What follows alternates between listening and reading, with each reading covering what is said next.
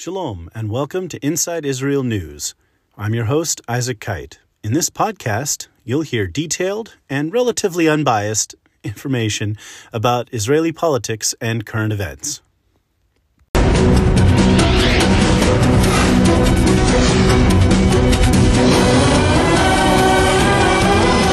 So it's been an exciting couple of days in Israeli politics just since this election has been called. And since the last time I recorded an episode, a lot has happened.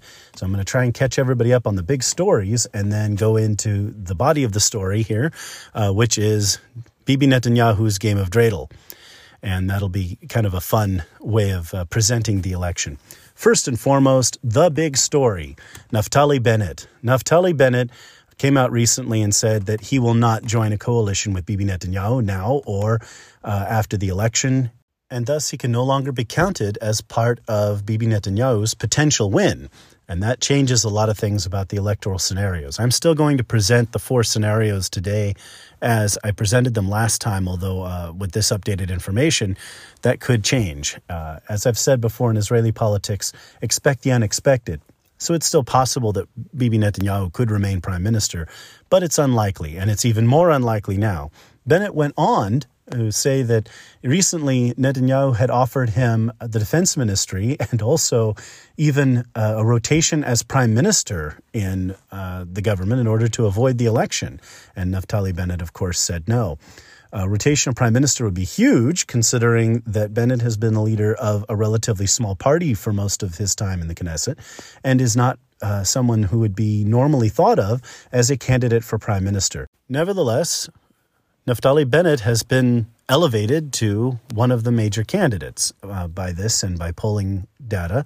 So it's going to be interesting to see how this progresses. This is new and uh, a new exciting wrinkle in the Israeli elections. Another fascinating news story that has come out of the woodwork in the last few days is also that Israel and the United Arab Emirates are working together behind the scenes to eliminate the UNRWA. For those who don't know, the UNRWA is a special agency of the United Nations that serves Palestinian refugees that organization may be partly responsible for uh, some of the, the terrible and atrocious conditions in Palestinian camps, but also uh, they've been known to allow weapons to be ferried in UN vehicles and to uh, shelter terrorists. So it's been a big problem. Uh, the UNRWA antagonizing Israel. And apparently, Israel's new friend in the United Arab Emirates is eager to help to deal with that problem. It's been a curious thing for a number of years that the Palestinians have their own UN refugee agency, where every other refugee in the world has to go through a different agency, which is a single agency for all of them. Uh, this this UNRWA has been uniquely unhelpful in attempting to find a peaceful solution to the conflict, and now Israel and its Arab allies are working together together to unmake that organization. Another exciting story is the defections from Likud to the New Hope Party led by Gidon Saar. These defections include a number of interesting cast members, uh, one of whom is an interesting person, uh, Yifat Shasha Biton, a backbencher who was involved in the Kulanu party, uh, led by Moshe Kahlon, uh, a center right party that uh, existed a few Knessets ago, uh, but no longer serves in, in parliament, and uh, a few surprise entries like Elkin. Elkin is a former coalition chair and a personal confidant of Bibi, who was known to translate Russian for him when meeting with world leaders like Vladimir Putin. Elkin's statement that it's time for a change and that Bibi is putting his personal interests in uh, ahead of the political needs of Israel is kind of surprising. I, almost a personal backstab uh, against the prime minister. Uh, he says that all of the prime minister's decisions these days are made based on his own personal interests uh, regarding the court case against him and not in the interests of Israel. So that's big. Also, in something of a surprise or shocking defection, Yariv Levin, the uh, former Knesset speaker, uh, abandoned Likud and is joining Gidon Saar, also calling for a change of leadership. So I got some feedback from listeners that I didn't uh, clarify a couple of Hebrew terms, and, and a few people were uh, lost about institutions. So I want to go ahead and just clarify those real quick here before going into the next segment. The Knesset Knesset means assembly in Hebrew. Uh, the synagogue is also called the Beit Knesset or Beit HaKnesset, uh, basically the house of assembly. Uh, can also mean community, but, but basically it's an assembly or gathering of people. So it's a, a good Hebrew term for uh, a body. Obviously, houses all over the world are named different things in, in terms of parliaments. The House of Commons in, in the UK, the House of Representatives in the United States, uh, the Bundestag in Germany, but uh, in Israel it's called the Knesset with 120 members, and it is Israel's parliament. It is a unicameral parliament, meaning that there is one house. There's there's no Senate or Bundesrat or or upper house or upper chamber in Israel. So that is one thing. The other is I did not define Meretz. Uh, the Meretz party. Uh, gets its name first from the combination of two political parties, the Mapam party and the Ratz party, uh, but Meretz means vigor in Hebrew. So it's kind of a convenient contraction of former party names when they merged in order to form a political party. All right, the main thrust of this episode is to discuss the four possible outcomes of the election, much like I described last time, uh, but a kind of a new, interesting way to talk about it, and of course, update it for the news that has uh, come out since then. It occurred to me that uh, from Bibi Netanyahu's perspective, this is a lot like a game of dreidel uh, in terms of wins, half wins, losses, and no results. So the, the game of dreidel is played with a, a little top, and it has four sides, kind of like a die, uh, which of course has six sides, and, and you get numbered one to six. But on the dreidel, we have four possible outcomes when you spin the dreidel, and I thought that was a, an interesting way to describe this election. Uh, the the letters on it approximate uh, a an acronym for a great mil- miracle there happened uh, refers to the the Hanukkah miracle and the Hanukkah story, but it it makes a fun game with the kids playing over uh, chocolate gelt coins and uh, doing a little bit of, uh, I want to say, uh, harmless gambling. In any case, uh, the the four letters represent different uh, results from the casting of the die or the spinning of the top.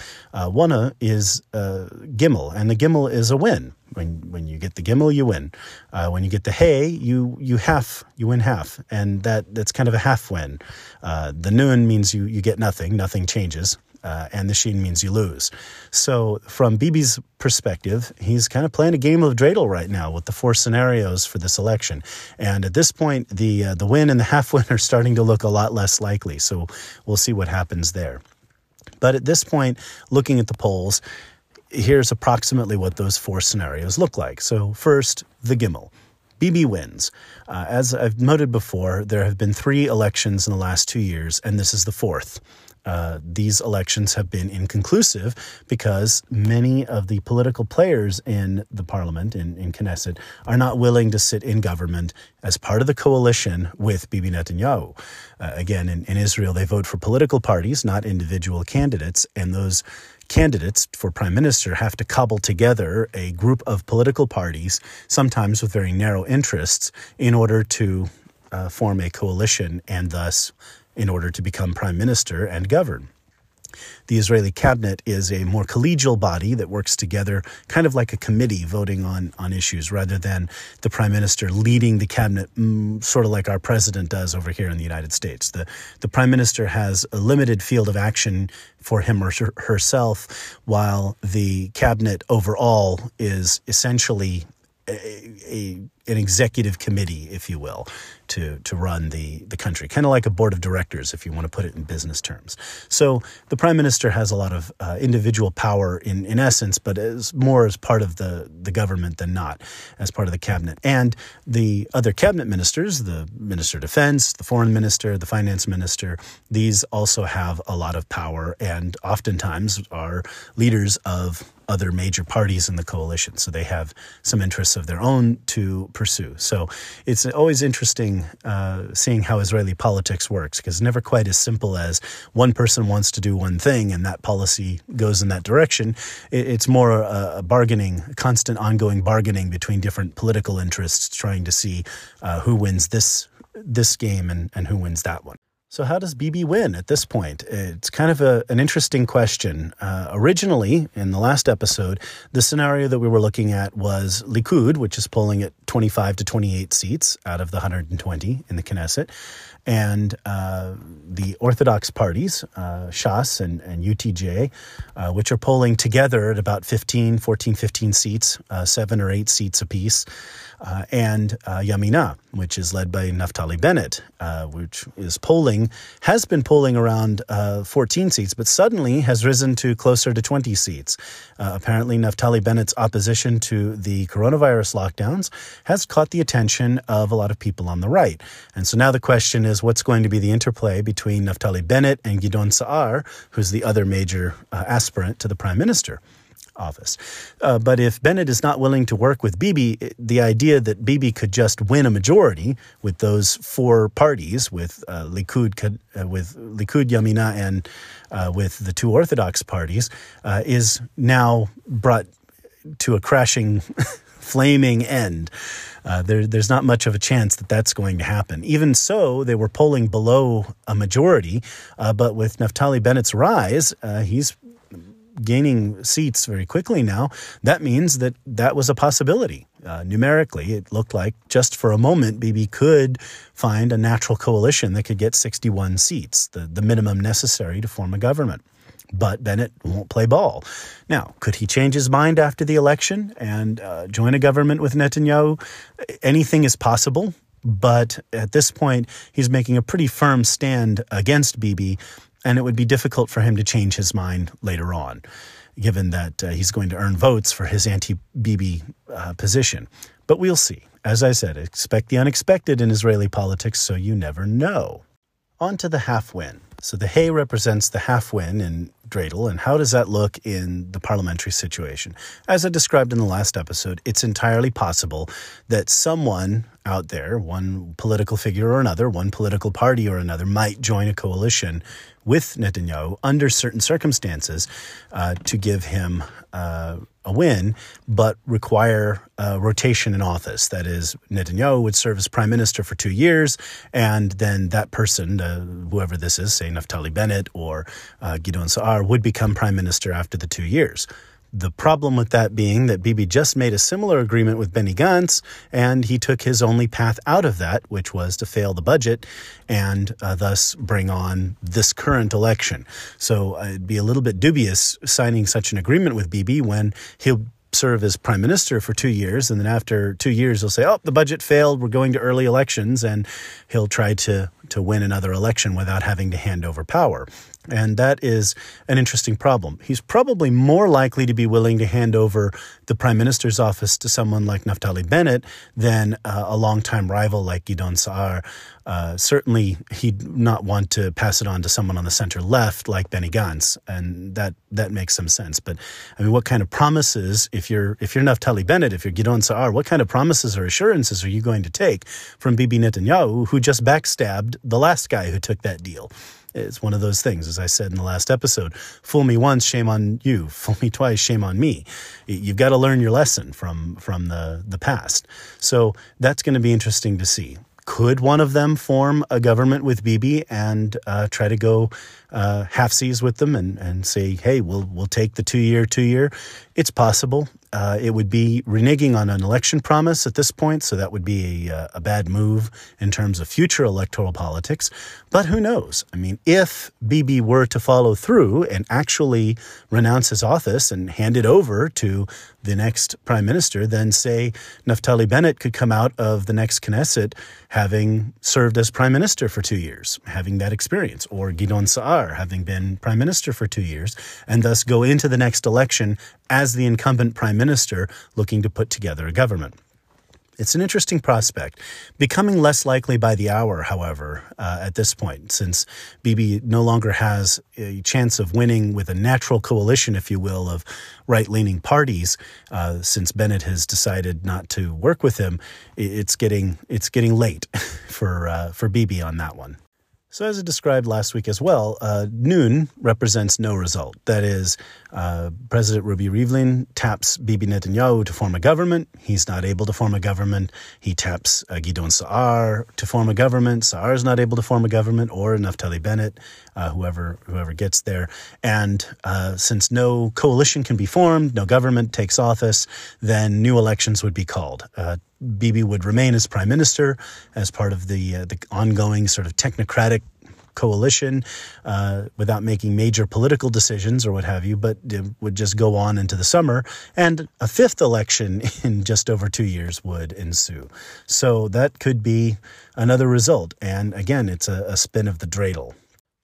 Right, so on to the scenario you've all been waiting for the sheen, the loss. What happens if Bibi Netanyahu comes up sheen on the dreidel? Well, that is an interesting question, and it's a question that grows more interesting by the hour as as Bibi's prospects are setting over the horizon. New prospects are arising in the on the opposite horizon as new uh, political stars begin to rise.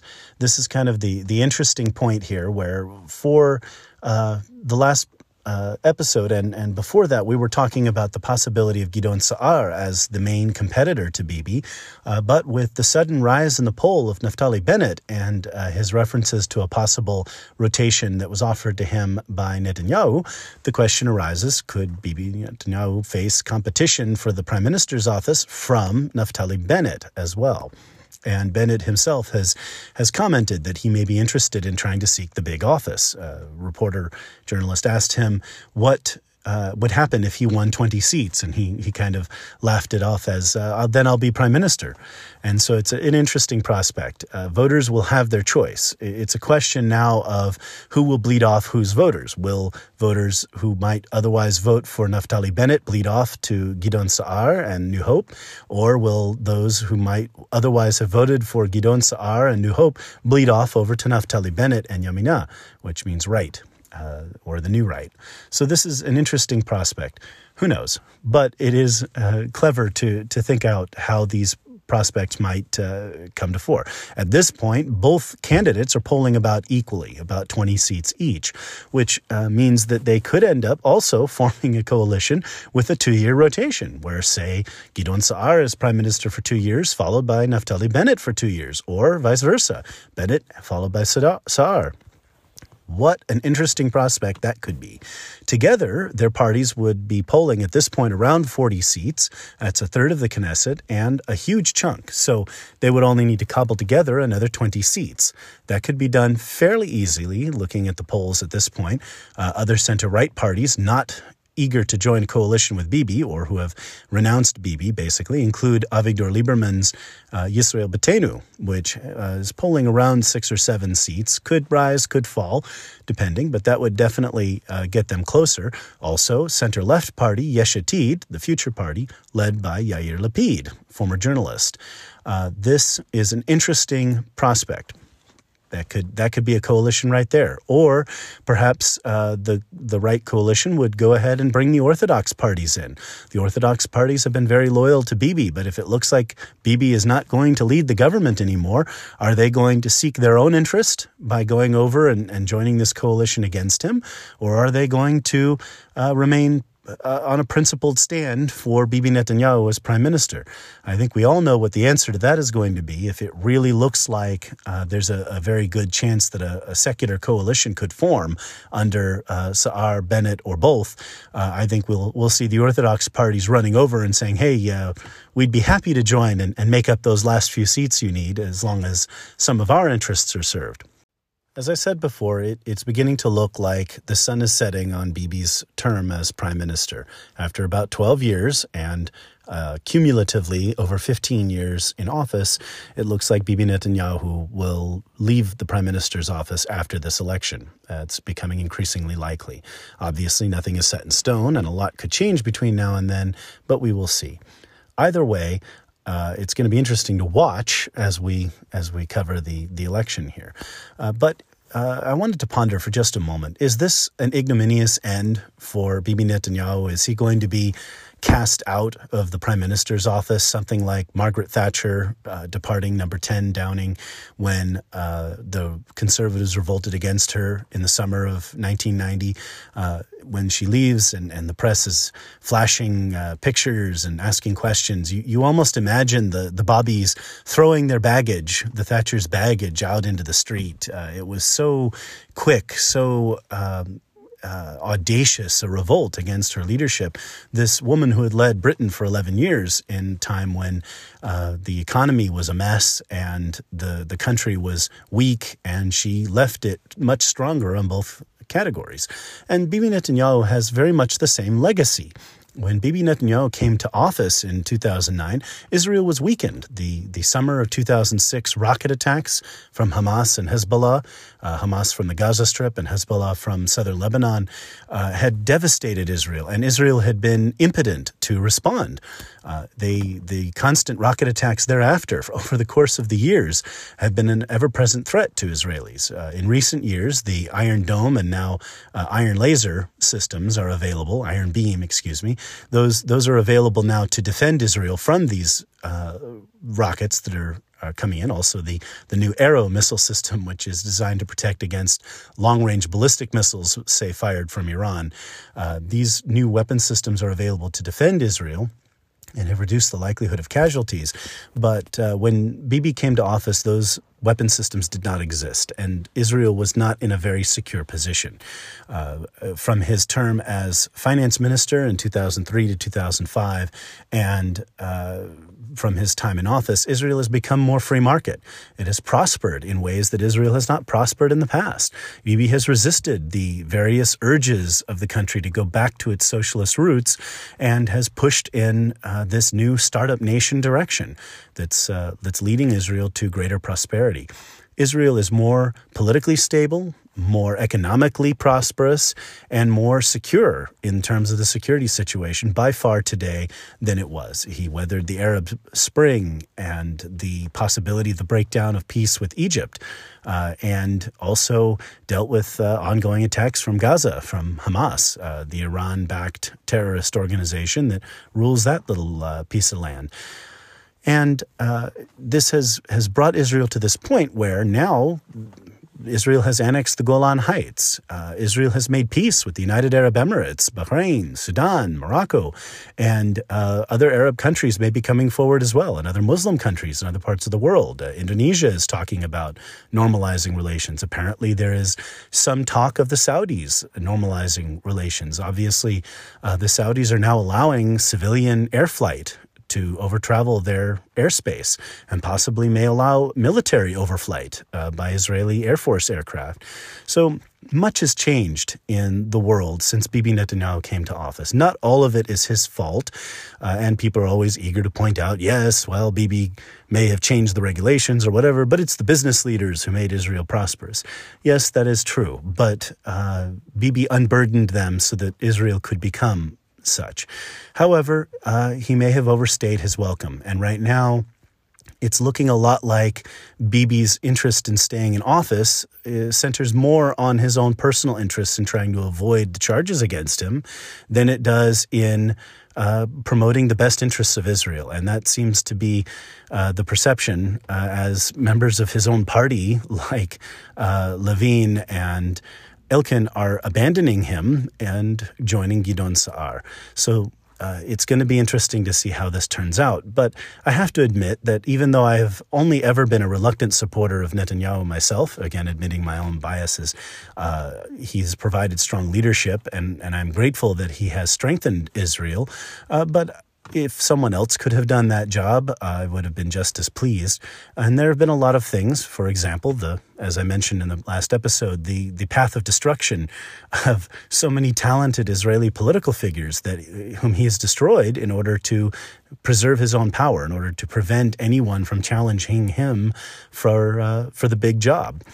So this is uh, a long time coming, maybe. Uh, a lot of that leadership style is coming home to roost. I have to say, it's a little bit of a sad day in that regard because again, Bibi has done a lot of great things for Israel, and now it looks like he's about to be tossed out on his tuchus. And that may not be the right way for this to go. Um, obviously, he'll be facing tri- trial and charges uh, for bribery, fraud, and, and quid pro quos, uh, inside deals uh, with the government, and that will not be uh, too much fun. An interesting prospect. So, in terms of in a in a miraculous, perfect world, how could this this situation be resolved? An interesting prospect is that perhaps a, a new right wing coalition could offer Bibi the presidency in order to leave office.